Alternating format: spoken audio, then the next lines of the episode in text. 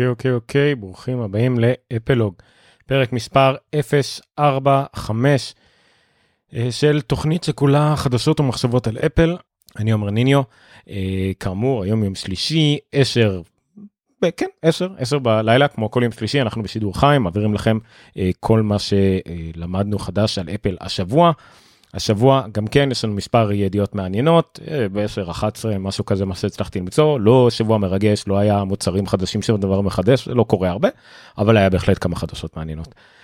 אתם, אם אתם צופים בשידור חי, אתם יכולים להצטרף אלינו בצ'אט, ביוטיוב, בפייסבוק, בטוויטר, בדיסקורד, אם אתם בקבוצה של טלגרם, אני נשתדל לקרוא גם שם, הכל זמין לנו, אתם מוזמנים להצטרף, ואם אתם מקשיבים לזה כפודקאסט, אז מעולה, אתם מוזמנים לתת איזה חמישה כוכבים או משהו כזה, ולהירשם, ולכל שאר הפרקים החדשים.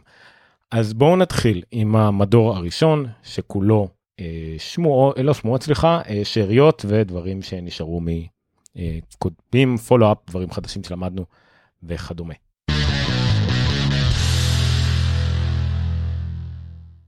ידיעה ראשונה במדור שכולו שאריות, אבל טובות, זה כרגיל, כמו בזמן האחרון, על הרכב של אפל. אז אחרי שכנראה יונדאי וקיה ירדו מזה, נראה לי דיווחתי על זה, הספקתי לדווח על זה עוד שבוע שעבר, שם חדש עלה לכותרות, ניסן, ניסן כבעלת פוטנציאל לשיתוף פעולה עם אפל, אז שכחו מזה. גם ניסן יצא בהודעה, שהיא לא נמצאת כרגע בשיחות עם אפל, זה לא על הפרק, והיא לא מחפשת כרגע שותפים לרכב. כמובן שבין השורות ניתן לקרוא שזה לא אומר שהיא מעולם לא הייתה בשיחות עם אפל, יכול להיות שזה משהו שהיה רלוונטי בעבר, אבל כרגע אין לא בשיחות, אפל כמובן לא הגיבה כמו שאפל אף פעם לא מגיבה, אז אנחנו עדיין תלויים באוויר, לא יודעים מה קורה עם הרכב של אפל, לא יודעים אם יהיה שותף, עצמאית, אנחנו לא בטוחים, אבל זה כל התחום ואין מה לעשות. אבל בסדר, אז הנה, מדור אחד כבר בספרים. שכחתי לציין עוד בשמועות, אם כבר אני דיברתי על רכב, העניין הזה אפשר לצרף את זה גם לחדשות, גם מנכ"ל פולקסווגן, ה-סי אי או של פולקסווגן, התראיין ואמר שהוא לא פוחד ממכונית אפל קאר פוטנציאלית, הוא לא חושב שזה איזשהו של סיכון מבחינתו, אני לא יודע בדיוק מה הציטוט, אבל הציטוט מאוד מזכיר את הציטוט של מנכ"ל פעם בזמנו על האייפון, הוא לא חושב ש... אפל תוכל להיכנס לתחום הרכב של שני טריליון דולר בשנה ולהשתלט עליו בין לילה, לא ככה זה עובד, חברת מחשבים לא יכולה לבוא ופתאום להשתלט לנו על התחום, שוב, רבים וטובים הם אומרים דברים דומים ואוכלים את הכובע שאין להם, כי הם פסטו רגל עד היום, אבל זה לא מה שיקרה, אבל עדיין, בואו, אל תזלזלו באפל, אם היא תחליט להיכנס, זה משהו אחד, אם היא תחליט שלא להיכנס בגלל שזה טיפשי להיכנס והם באמת לא יוכלו להשתלט על שוק של שני טריליון דולר, זה משהו אחר, אבל קודם כל שזה יקרה, אל, אל תצא בשבילם בהצהרה, שאם זה חכם או לא. זה העמדה שלי. בואו נמשיך למדור הבא, מדור הרציני, שמועות, חומרה, תוכנה וכדומה.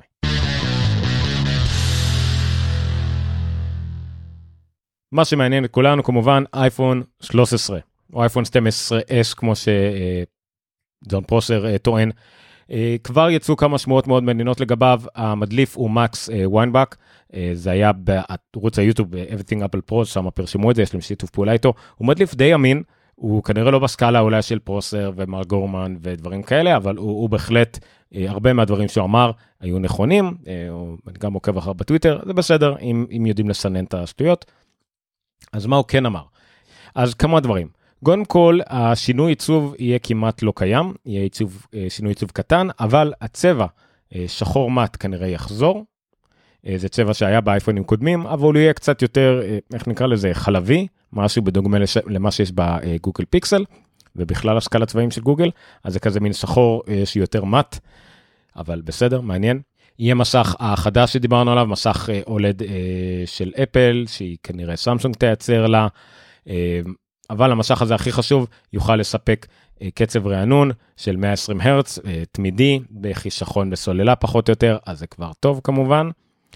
המסך, עוד דבר חידוש שאמרו לגביו, שהוא מאוד מעניין, שיהיה לו משך פועל תמיד, בדומה, בדומה למה שיש עכשיו בשעון, זאת אומרת, בשעונים שדרה שש, יש, גם חמש נרדעתי, יש משך פועל תמיד. זה לא שהמשך באמת פועל, אלא יש איזושהי תמונה סטטית שקבועה עליו באולד, ואולד כשיש עליו תמונה סטטית הוא מפזבז מעט מאוד אנרגיה, והתמונה הזאת, אם היא צריכה להשתנות, היא תשתנה בקצב רענון מאוד מאוד נמוך, רק שיש משהו השתנה, נגיד בשעה, או התראה מסוימת, ממש ממש נמוך.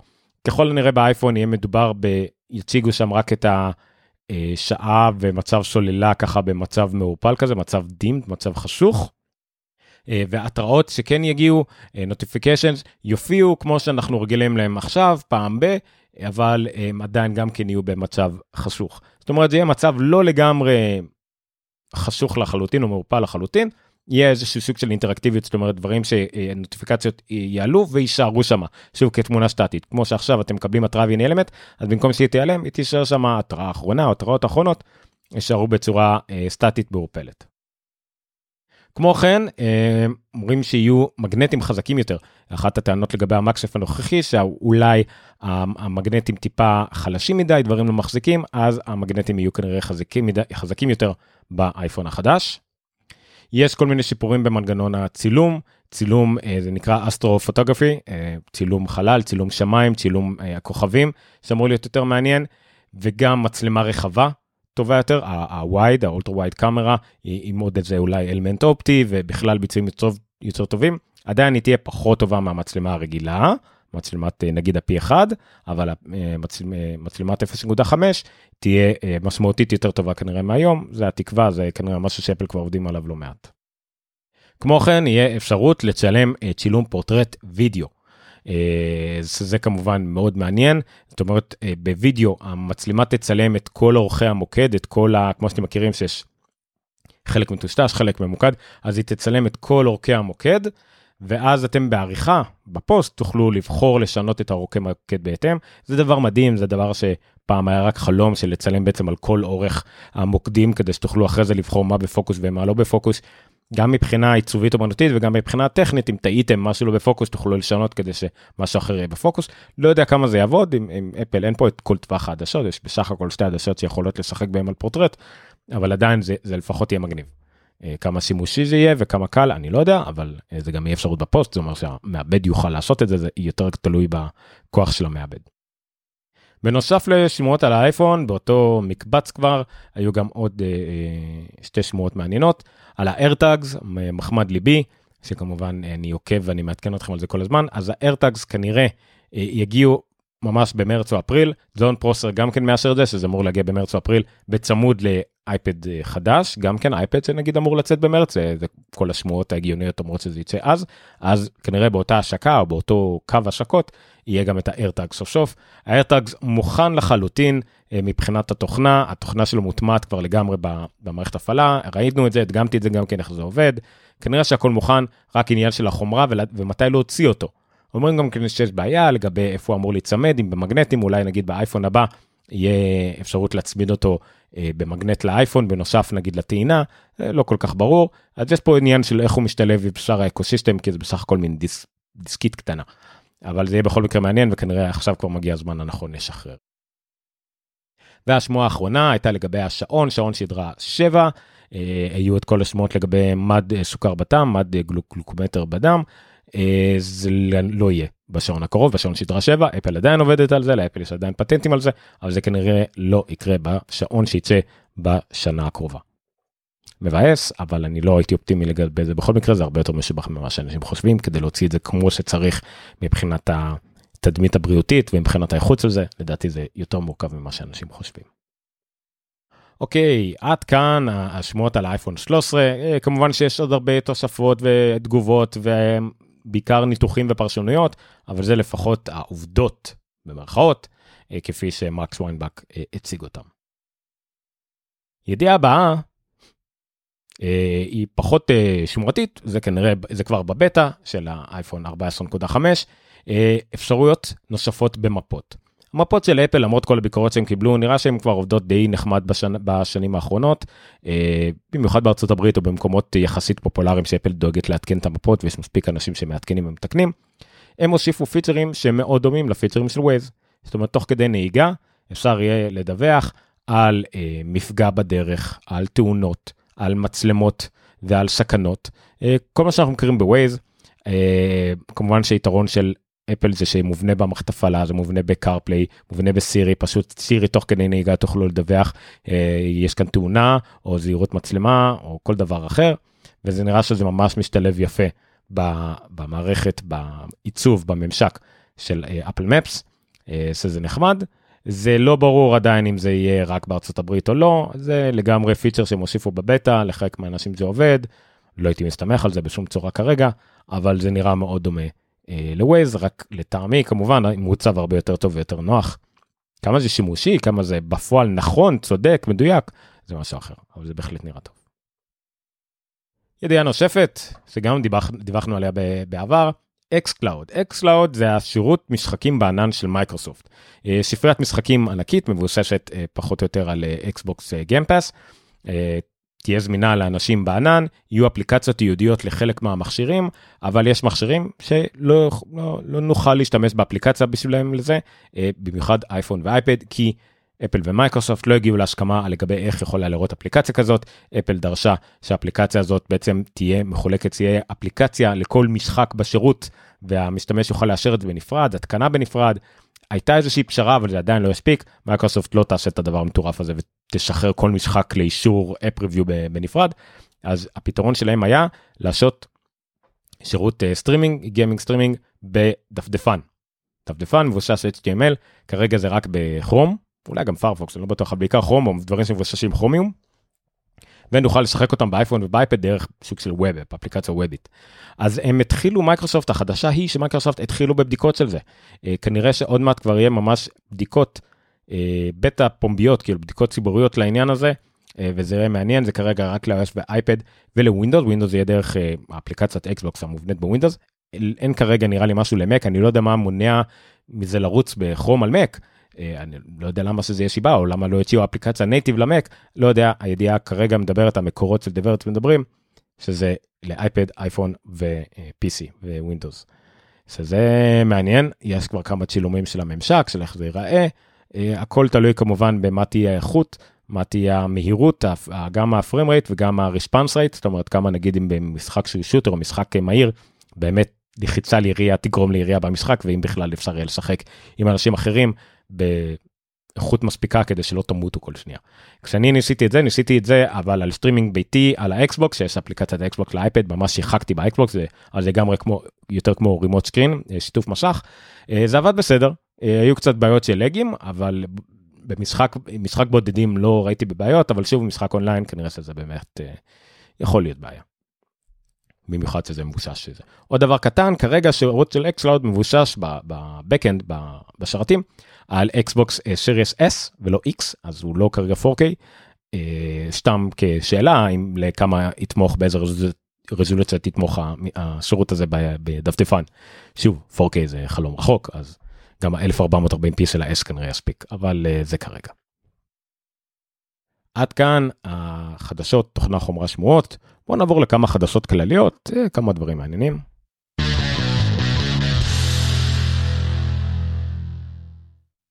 ניל סייברט הוא אנליסט אפל מאוד מאוד מוכר בשנים האחרונות, כל מה שמתעסק בו כמעט זה רק אפל, והוא מאוד מאוד מוצלח בתחומו. הוא תמיד מגיע מאוד גבוה בדיוקים שלו לגבי נגיד האנליסטיות של אפל וכדומה.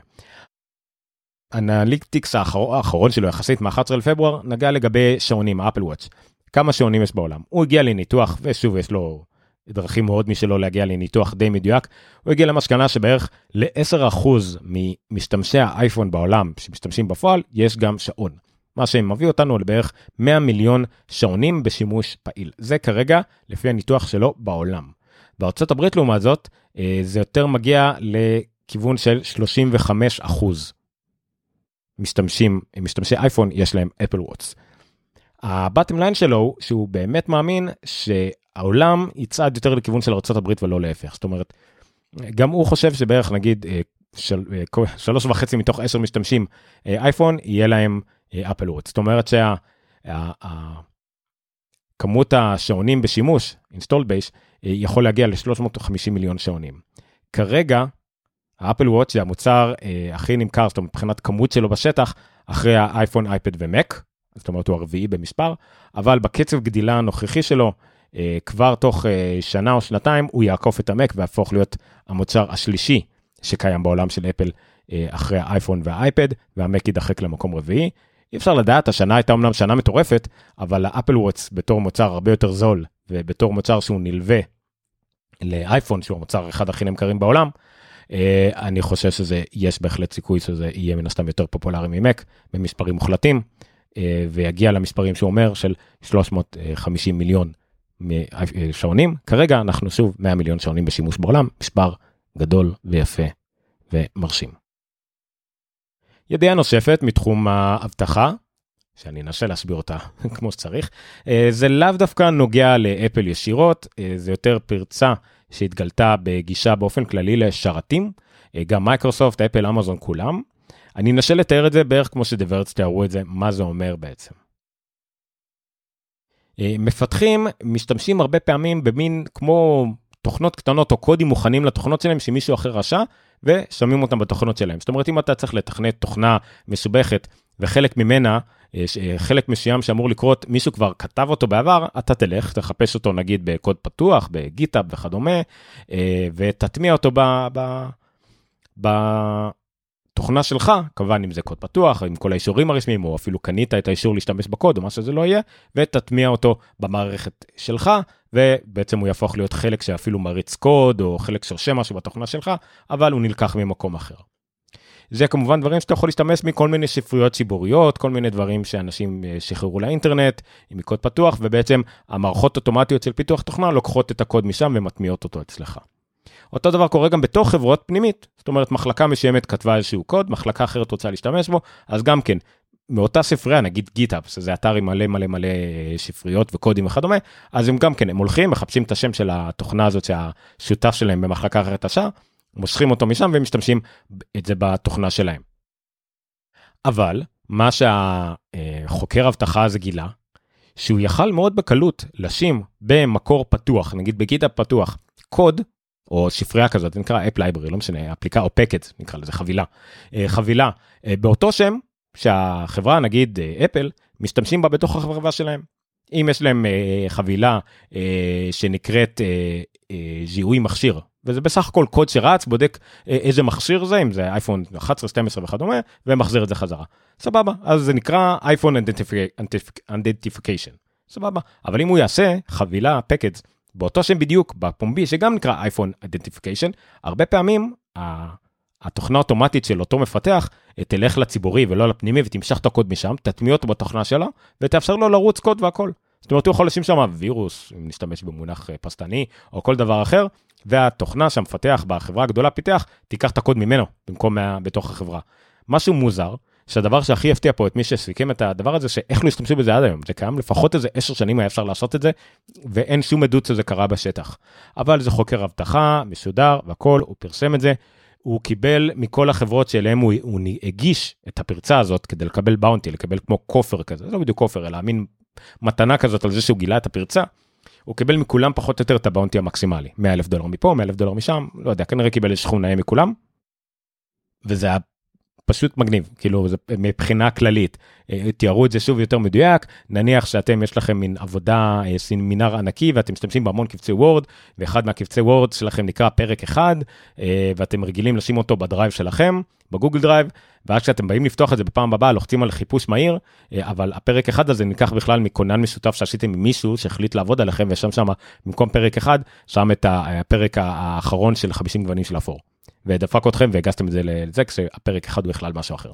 זה ההגבלה הנורא פשטנית על זה. קיצור, פרצה מגניבה, אה, כנראה לא פגע בשום דבר בשטח, זה לא משהו שאנחנו אה, כצרכנים, כמשתמשים צריכים, יש לנו איזה משהו להתקן, או לא יודע מה, להוריד איזה תוכנה, נוסקה, להתקן מערכת הפעלה, לא, לא קשור אלינו בכלל, זה החברות עצמן שקיבלו נו נו נו, נו, נו גדול, וזה כנראה כולם פחות או יותר נפגעו פוטנציאלית מהדבר הזה, גם אם לא נפגעו בפועל, זה בהחלט היה פתוח אצלם. מעניין. הידיעה הכללית הבאה, באה יותר מתחום המשפט, אבל גם דיברנו על זה בעבר. דיברנו בעבר על כך שאפיק, למשל, תובעת את אפל ואת גוגל, על כך שיאפשרו לה גם להתקין את החנות שלה, או את פורטנייט, או כל דבר אחר, בעיקר את החנות, בוא נגיד על החנות שלה, חנות אפליקציות שלה, אפשרות להתקין אותה באייפונים ובאנדרואידים בקלות, כדי שאנשים יוכלו להוריד ממנה תוכנות, ולא מהאפסטור. כמובן, אפל לא ישרה את זה, גוגל מקשה מאוד על לעשות את זה, ועל הפני השטח לא, לא, לא מאפשרת את זה, רק עם משנים הגדרות. ועוד דבר נוסף שאפיק רצתה, שנגיד תוכנה כמו פורטנייט, אנשים יוכלו לקנות תוספות, עדכונים בפנים, מה שנקרא in a purchase, יוכלו לקנות ישירות מאפיק נגיד, ולא לעבוד דרך מנגנון התשלומים של אפל, שלוקח שלושים אחוז. עכשיו, בצפון דקוטה, מדינה בארצות הברית, המדינות בארצות הברית פועלות עצמאית, זאת אומרת, לכל אחת נגיד יש סנאט, יש בית משפט, יש הכל. אז בסנאט בצפון דקוטה הגישו חוק, סנאט כמו הכנסת, הגישו חוק, שדווקא די מתקדם, שבעצם מאפשר את כל הדברים האלה, כל מה שנגיד אפק וכולם רוצים שיהיו ברמה הבינלאומית והכל, אז מדינה אחת קטנה בארצות הברית, הגישה את החוק הזה, חוק עם שלושה סעיפים מאוד מאוד ברורים, בעלי פלטפורמה גדולה, יותר מ-עשרה מיליון דולר בהכנסות, כמובן אפל וגוגל שניהם מזמן מעל המיליארדים, לא יכולים להכריח, לא יכולים למפתחים, דבר ראשון, הם לא יכולים להשתמש, לחייב אותו להשתמש בפלטפורמת ההפצה שלהם, בחנות האפליקציות שלהם, זה סעיף אחד. סעיף שתיים, הרכישות בתוך אפליקציה, הן חייבות לאפשר למפתחים אחרים, מפתחים צד ג' לאפשר לקחת, לחייב את המשתמשים בעצמם, ולא חייבים לעבור דרך אפל או גוגל. והסעיף השלישי, הם לא יכולים לפעול נגד חברות שיבחרו לפעול ככה. ממש כמו חוק, חוק הרובוטיק, למי שמכיר, של איזק אסימוב, הם בעצם מאפשרים ומכסים את הכל. שלושה חוקים פשוטים, אני חושב שזה מישהו גם ציין פה, אחד מהמתנגדים, יש פה איזה כמה מאות מילים בקושי, וזה מכסה את כל מה שכולם קיוו אליו. עכשיו, אפל כמובן מתנגדת לזה, נראה לי גם גוגל כבר ביו התנגדות פורמלית. זה לא ברור מה יקרה אם הדבר הזה יאושר.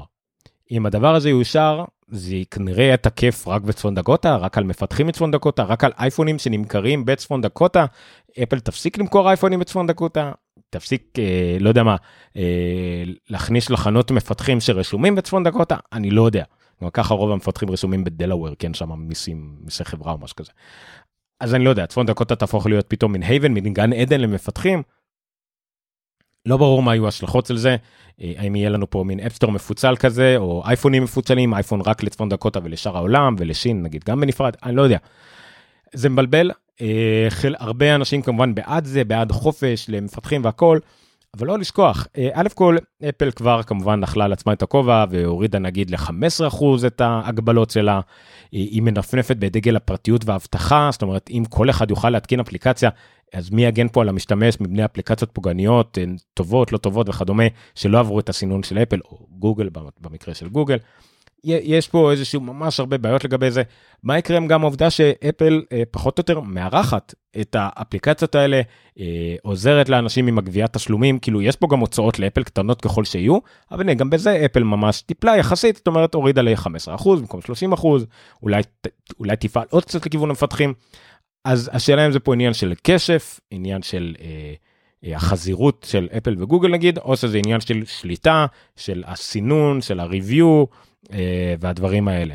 השאלה איפה פה עובר הקו, אפל גם ככה, אפשר לקרוא את כל הכתבה הזאת של דברד, גם ככה תחת כל מיני אה, תביעות בכל העולם, באירופה, גם בארצות הברית, על כל הדברים האלה. תחום מאוד מעניין, אם זה מעניין אתכם, כל העניין של משפט של קניין דיגיטלי וכדומה, אבל גם אותנו כמשתמשים זה יכול ואמור לעניין, כי אולי זה עתיד של איך שאנחנו נוריד ונרכוש אפליקציות בחנות.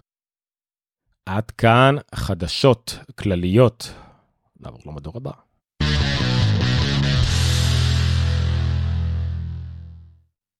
שירותים מאפל טי וי, זה כמובן מה לעשות בדרך כלל, זה בעיקר אפל טי וי, זה תחום שקורה בו הרבה לאחרונה. שתי ידיעות מאוד מעניינות, שניהן על For All Mankind, ולא בכדי. For All Mankind אה, עולה לעונה שנייה בשבוע הבא, או מחר אפילו, אני לא בטוח, נראה לי השבוע. השבוע עולה לעונה חדשה, העונה הזאת תתרחש עלילתית עשר שנים אחרי תום העונה הקודמת. העונה הקודמת נגמרת בלי ספוילרים, איפשהו בשנות ה-שבעים, והעונה החדשה מתחילה איפשהו בשנות ה-שמונים. עכשיו, אפל אה, מאוד מנסה לדחוף את השדרה הזאת ספציפית, וגם את כל תחום האפל טי וי פלאס, כנראה כל תחום המולטימדיה, כל תחום האינטראקציה, כל מה שקורה מסביב לשיווק, היא קצת מנסה לקדם את זה, והיא מנסה לקדם את זה לפחות על הסדרה הזאת בשני אופנים. אופן ראשון, אפליקציה. אפליקציית Augmented Reality, אפליקציית מציאות רבודה, אמיתית, עובדת מעולה למשל על אייפון שתים עשרה פרו ועל האייפד פרו אלפיים ועשרים עם הליידר, אבל יעבוד גם על אחרים. יש פה כמה דברים אה, מאוד מאוד מגניבים. אוקיי, מה שהאפליקציית איי אר הזאת באה לעשות בעצם היא לדווח לנו מה קרה, בנגיד עשור הזה, בין העונה הראשונה לשנייה. אתם בעצם תהיו על השולחן שלכם, תפעילו את האפליקציה הזאת ואתם תראו קפסולת זמן. אוקיי? קפסולת זמן מונח בארצות הברית, בארץ פחות משתמשים בזה. זה נניח הוא פתח, הכוכב הראשי פתח אחרי עשר שנים, מין קפסולה כזאת, שם בכל מיני מזכרות ומכתבים ותמונות ושקפים והכל, שבעצם משפרים מה קרה בעשור הזה. עכשיו, האפליקציה הזאת מאוד מגניבה, אתם שמים את זה על השולחן מולכם, מוציאים מהקופסה דברים, יש ממש מכונת שקפים שמראה שקופיות על קיר, ואתם ממש רואים את זה כאילו על הקיר בבית, יש כמובן מין אפל טו מאוד ישן, שאפשר להכניס לו דיסקט כדי לראות תוכנה או מכתב שרשמתם, זה ממש מרתק, אפליקציה, לא בדקתי אותה לעומק חוץ מלהפעיל אותה, אני מקווה לבדוק אותה עוד לפני שאני אראה את העונה החדשה, כי זה אפילו מרשים, כי זה מתאים לעלילה גם כן, זאת אומרת, זה מעניין את מי שמעניין אותו הסדרה הזאת ורוצה להמשיך, אז זה בהחלט משלים פערים. הרי ראינו כבר סדרות שמשתמשות נגיד בקומיקסים, שמחפרים על בין עונות, או כל מיני וביסוד, זה פרקים קצרים באינטרנט שמספרים לנו מה קרה בין עונה לעונה, או לפני שהסדרה התחילה, אז זה השיטה של אפל, כמובן כמו אפל, להשתמש באפליקציה, אפליקציית איי אר, מציאות רבודה, כדי לתאר את זה. הדרך השנייה, בה הם מקדמים את הסדרה, את העונה החדשה לשדרה, זה באמצעות פודקאסט. אחרי הרבה הרבה שמועות, לגבי אפל תיכנס לתחום הפודקאסטים, כדי לקדם את הסדרות טלוויזיה שלה, אנחנו ראינו הרי כבר, פודקאסט שמקדם את השירות חדשות של אפל, ופודקאסט שמקדם את שירות המוזיקה של אפל. שניהם קיימים כבר בפודקאסטים, באפליקציית פודקאסטים, בכלל בכל פודקאסט, זה פודקאסטים חופשיים לגמרי. אז עכשיו הם מוציאים גם פודקאסט שמלווה את סדרת הטלוויזיה.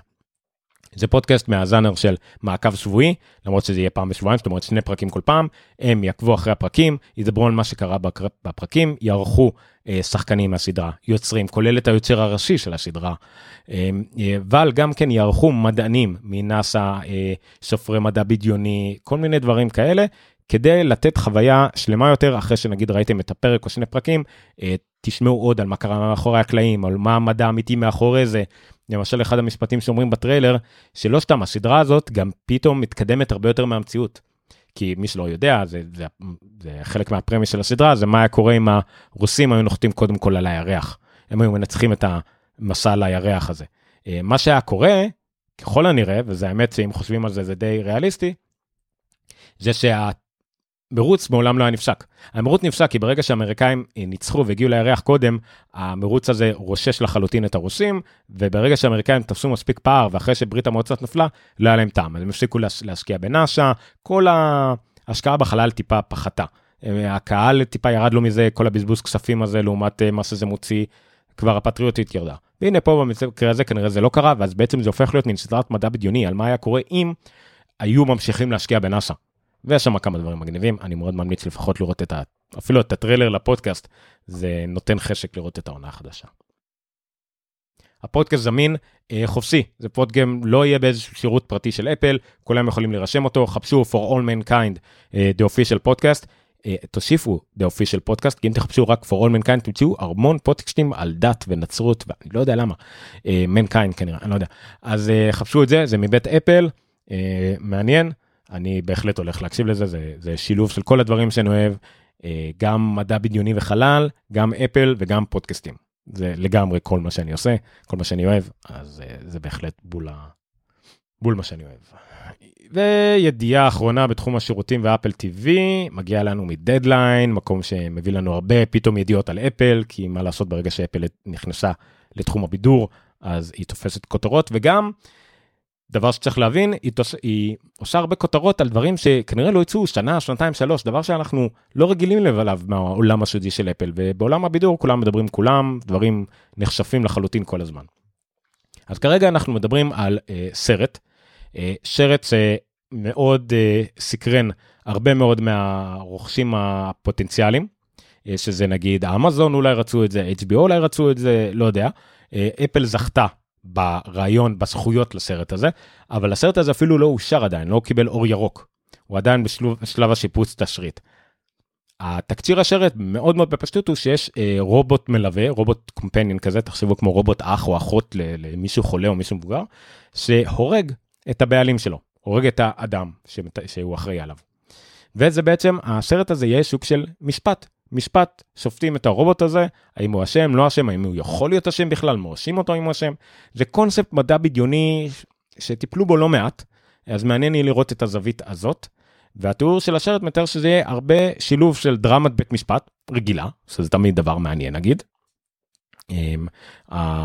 אפל הצליחה לאחרונה עם דרמה כזאת, עם Defending Jacob, וגם מדע בדיוני, כי עדיין מדובר ברובוטים, יהיה פה כנראה אפקטים של רובוטים, וגם כל המהות שמאחורי מדע בדיוני, שזה לחשוב עלינו כבני אדם דרך הסתכלות קדימה.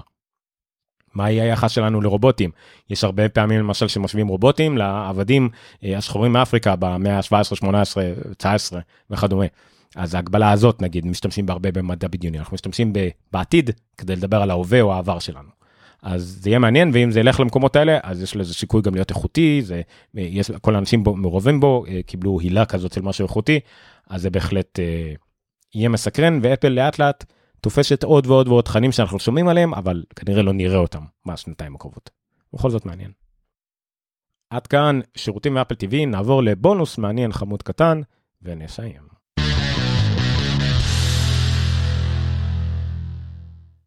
הבונוס הוא סרטון שהגעת אליו דרך אה, אה, בלוגר, פודקסטר, הוא גם מי שאתם רואים על המסך, אם אתם רואים או תעקבו אחרי הלינק, הוא גם, גם פודקסטר בין היתר, אבל גם יוטובר מאוד מצליח, אה, שבודק לגבי היסטוריה, הוא, אני מאוד אוהב אותו, כי הוא הולך מאוד על הצד האינטלקטואלי ולצד הטכני, הוא אוהב מאוד דברים ישנים, אה, קוראים לזה שנזי לפס, קוראים לערוץ היוטיוב שלו, אה, ופה אה, גילה, גילה, מה זה גילה? זה היה קיים תמיד, אבל הוא עלה לתגלית על, על משהו שכנראה הרבה שכחו ממנו, על סולחן. קראו לו Mac Table, והוא לא בא אה, מבית, מבית אפל, הוא לא באמת של אפל, אבל קוראים לו Mac Table, שולחן שיצא אה, פחות או יותר יחד עם המק הראשון, ב-שמונים וארבע או שמונים וחמש, אה, והיה עם עיצוב מאוד מאוד מעניין, אה, עיצוב דני נקרא לזה, אם זה אפשר להגיד איזה קרוב יותר ל... אה, לאיקאה וכדומה, או משהו כזה נקי, אה, ו... הסיפור, זה פשוט הסיפור מאחורי השולחן הזה, הוא משלב בתוכו את השיפור גם של אפל בשנים האלה, איך השולחן הזה הותאם למק, למק מאה עשרים ושמונה נגיד, הקלאסי, המק הקלאסי, היה בו אה, מקום אה, לעלות ולהנמיך את המק מאחורה, כי עם הזמן הוציאו למק נגיד ערכת הרחבה שהגביע אותו, אז פתאום השול, המק לא היה בגובה שלכם, אז הם הוציאו מין אלמנט שיכל להנמיך את המק שהערכות מכם כדי שיהיה בגובה העיניים, היה... אה, בכלל פאנלים שאפשר לשנות את הזווית שלהם, איפה לשים את המדפסת, איפה לשים את המקלדת, שוב מחשבים אז היו הרבה דברים, מקום אפילו לשים סט מגירות וכדומה, יש בו גם שיפור לגביהם טוענים שמי שעזר לעצב אותם, זה, זה שני מעצבים סופר מוכרים, שהשיקוי שאחד מהם לפחות הבאמת מוכר עשה את זה הוא אפסי, זה מין מעצב על כאילו של מיליונים, אז לא הגיוני שהוא ייצב שולחן ב-שלוש מאות דולר, אז יש פה מין סיפור מעניין, זה מגניב, אם אתם אוהבים את ההיסטוריה של אפל, אז תראו את זה, כי זה שילוב, הוא משלב בתוך זה כל מיני דברים שקשורים להיסטוריה של העיצוב של אפל, כולל כל מיני מחשבים מוזרים שיצאו בשוף השנות ה-שמונים, שגם גרמו לשולחן הזה להיות כבר חסר תועלת, כי הוא כבר לא מתאים לעיצוב של המחשבים המאוחרים יותר, וגם באופן כללי על, על, על המסירות של הקהילה של אפל ושל המקים לחברה. עד שיצרו דברים כמו שולחן ומודעות וחברות שנוהגו רק לזה. כל אביזר למק, במיוחד התקופה היא טופל בכבוד ואהבה, והיה ממש עניין קהילתיות מאוד מאוד חשובה. לא סתם הדבר הזה נהיה מותג על, נהיה שוק של קלט, ממש ככה. זה חלק מהקלט, הצד הטוב של הקאט, אנשים שבאמת מסורים לתחום הזה. אז זה, זה מה שאני ממליץ לראות כבונוס, כמה, שתים עשרה דקות, שלוש עשרה דקות סרטון, מאוד מאוד נחמד, אני מאוד אהבתי. עד כאן הבונוסים, ועד כאן רוב הפרק. אני אעשה איזה ג'ינגלון כזה, כדי שיהיה לי מעבר פורמלי.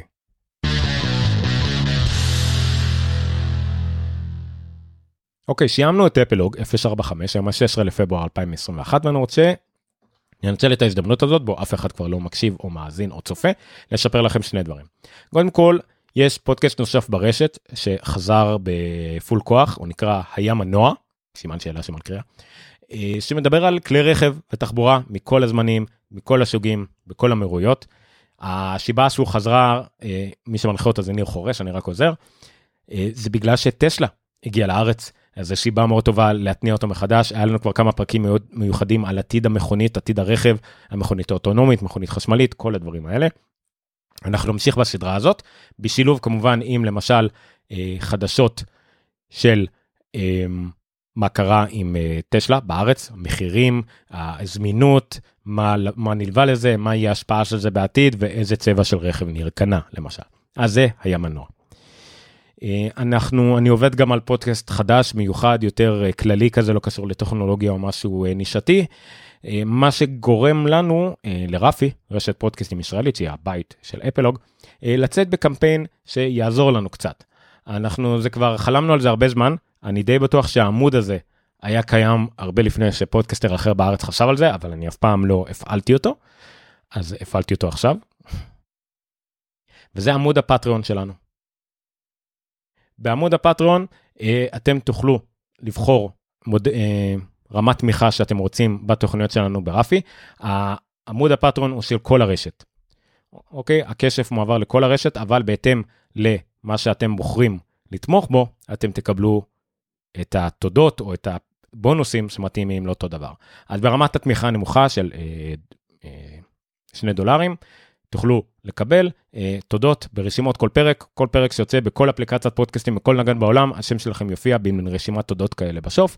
זה כמובן סמלי, אתם בעיקר תקבלו את התודה מכל הלב שלנו על עזרה בתוכנית, זה שני דולרים אה, לאפלוג, השם שלכם יופיע באפלוג, שני דולרים לים הנוע, השם שלכם יופיע בים הנוע, יש לכם אפשרות גם כן תמורת שלושה דולרים, אה, לתרום את הכסף לרפי בכללותה, והשם שלכם יהיה בכל תוכניות הרשת, הנוכחיות והעתידיות.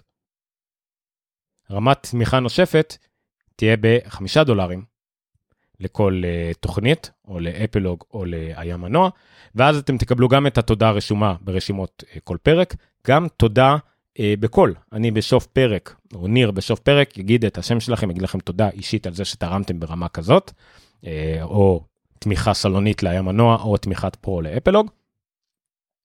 ובנוסף, אתם תקבלו גישה לפרקים של התוכניות לפני כולם. למשל, התוכנית הזאת, ברגע שאני אשיים אותה עכשיו, בנגיד אחת עשרה בלילה, אני אערוך אותה מחר, יוסיף את כל הרשימות, ישפץ את הכל, יעשה הכל, וזה יעלה אולי רק בלילה מחר, כנראה שאני אעבור לכך שזה יצא רק בחמישי בבוקר. זאת אומרת, יפיע בנגנים של אנשים רק בחמישי לפנות בוקר. אבל אם תתמכו ברמת חמישה דולרים, להים הנוע או אפלוג, אתם תקבלו את הפרק, נגיד, אם אני אשיים את התוכנית עכשיו, עוד משהו כמו עשרים דקות. אני לוקח את הקובץ כמו שהוא יצא עכשיו, כולל כל הטעויות, כולל לפני כן שדיברתי, כולל אחרי כן, כולל כל התשובות לשאלות בצ'אט, הכל כמו שהוא, אני אעביר את זה אולי רק משהו בסיסי של לחתוך את ההתחלה ואת הסוף, ואני מעלה את זה לפטריון, אתם תקבלו אר אס אס סודי מיוחד שתוכלו להכניס לאפליקציית פודקאסטים שלכם, ותוכלו להאזין לזה עוד באותו לילה, או יותר עדיף כמובן, למחרת בבוקר, בעצם כמעט עשרים וארבע שעות לפני שאר העולם, וגם לפעמים לשמוע טעויות, צחוקים, בלגנים, זה נחמד, אני אישית אוהב את זה בכל התוכניות שאני תומך בהן, אני מקבל את הפיד הזה, וזה הפיד העיקרי שאני מקשיב לו, לא הפיד הראשי. אפילו שהוא יותר ארוך, או קצת יותר מבולגן, זה יותר מגניב, מרגיש יותר חלק מהעסק. וכמובן שיש רמה אולטימטיבית נוספת, תשעה דולרים, תשעה דולרים יאפשרו לכם לקבל את כל אלה, אבל רלוונטי לכל הרשת. יהיה לכם פיד אר אס אס אחד, שבו יהיה את כל תוכניות הרשת, כל השידורים, כמו שהם מאחורי הקלעים, עם לפני כן, אחרי כן, מיד כשהפרקים עולים, זה בתשעה דולרים, כמובן שזה הנחה על פני חמש וחמש, כרגע זה תקף לתוכניות האלה, ולתוכנית העתידית, אם אנחנו יתחיל להיות לנו עוד ועוד תוכניות, אני כנראה צריך להעלות את הרף הזה של התשע דולר לקצת יותר, אני כמובן אזהיר מראש, מי שירצה לוותר, יוותר, אין לי בעיה. אז זה הדרך שלכם לתמוך בנו, כלכלית, זה עובד, יש פודקאסטים שמקבלים סכומים נעים בארץ, יש פודקאסטים שממש מצליחים לשפר את זה, כל הדברים האלה ממש יעזרו לנו לשפר. הסכומים הבסיסיים יעזרו לנו אה, ממש לשלם בפועל, הפודקאסט, הז... הרשת הזאת עולה לנו, אני יכול להיות כנה, אה, עולה משהו כמו בין שלוש מאות ל-חמש מאות שקלים בחודש. אוקיי? על האחסון, על השירותים שאני משתמש בהם, אם זה לסטרימינג חי, אם זה לשיפוץ, אם זה לאחסון, אם זה להפצה, כל הדברים האלה עולים כסף, משהו בין שלוש מאות לחמש מאות, תלוי במבצעים שאני מוצא, אז זה בהחלט יעזור. רמה גבוהה יותר, אם אני אגיע, נגיד, יחסה את ה-שבעים וחמישה דולרים הראשונים, אז אנחנו כמובן נוכל לערוך, להסיק עורך חיצוני, דבר שיחסוך המון מאוד זמן, כי זה דבר שלוקח לי אחר בזמן לערוך את הפרקים לאחר מכן, עורך לשוני, תחקירן שזה מאוד יעזור לנו, דברים כאלה. שוב, להיות רצינים, המטרה שלנו תמיד הייתה להיות רשת פודקאסטים רצינית ואמיתית בארץ, שמתעסקת בתכנים שאנחנו רוצים ואנחנו אוהבים, אנחנו לא עושים כמעט שירותים למישהו אחר, אלא אם כן זה יהפוך להיות חלק אינטגרלי מהרשת, ממש ככה. אז אנחנו מקווים שתוכלו לעזור לנו בזה. עד כאן סחטנות פשישית של מה לעשות. צריך גם כן לחסות את ההוצאות, לא להרוויח, חש וחלילה, על לחסות את ההוצאות, זה גורם לנו להרגיש יותר טוב, ולמשפחות שלנו פחות לחוס עלינו על הזמן שאנחנו מוצאים על זה. אוקיי, אני אעשה מעברון, כי זה היה כזה דרמטי וסגור, ונסיים לגמרי.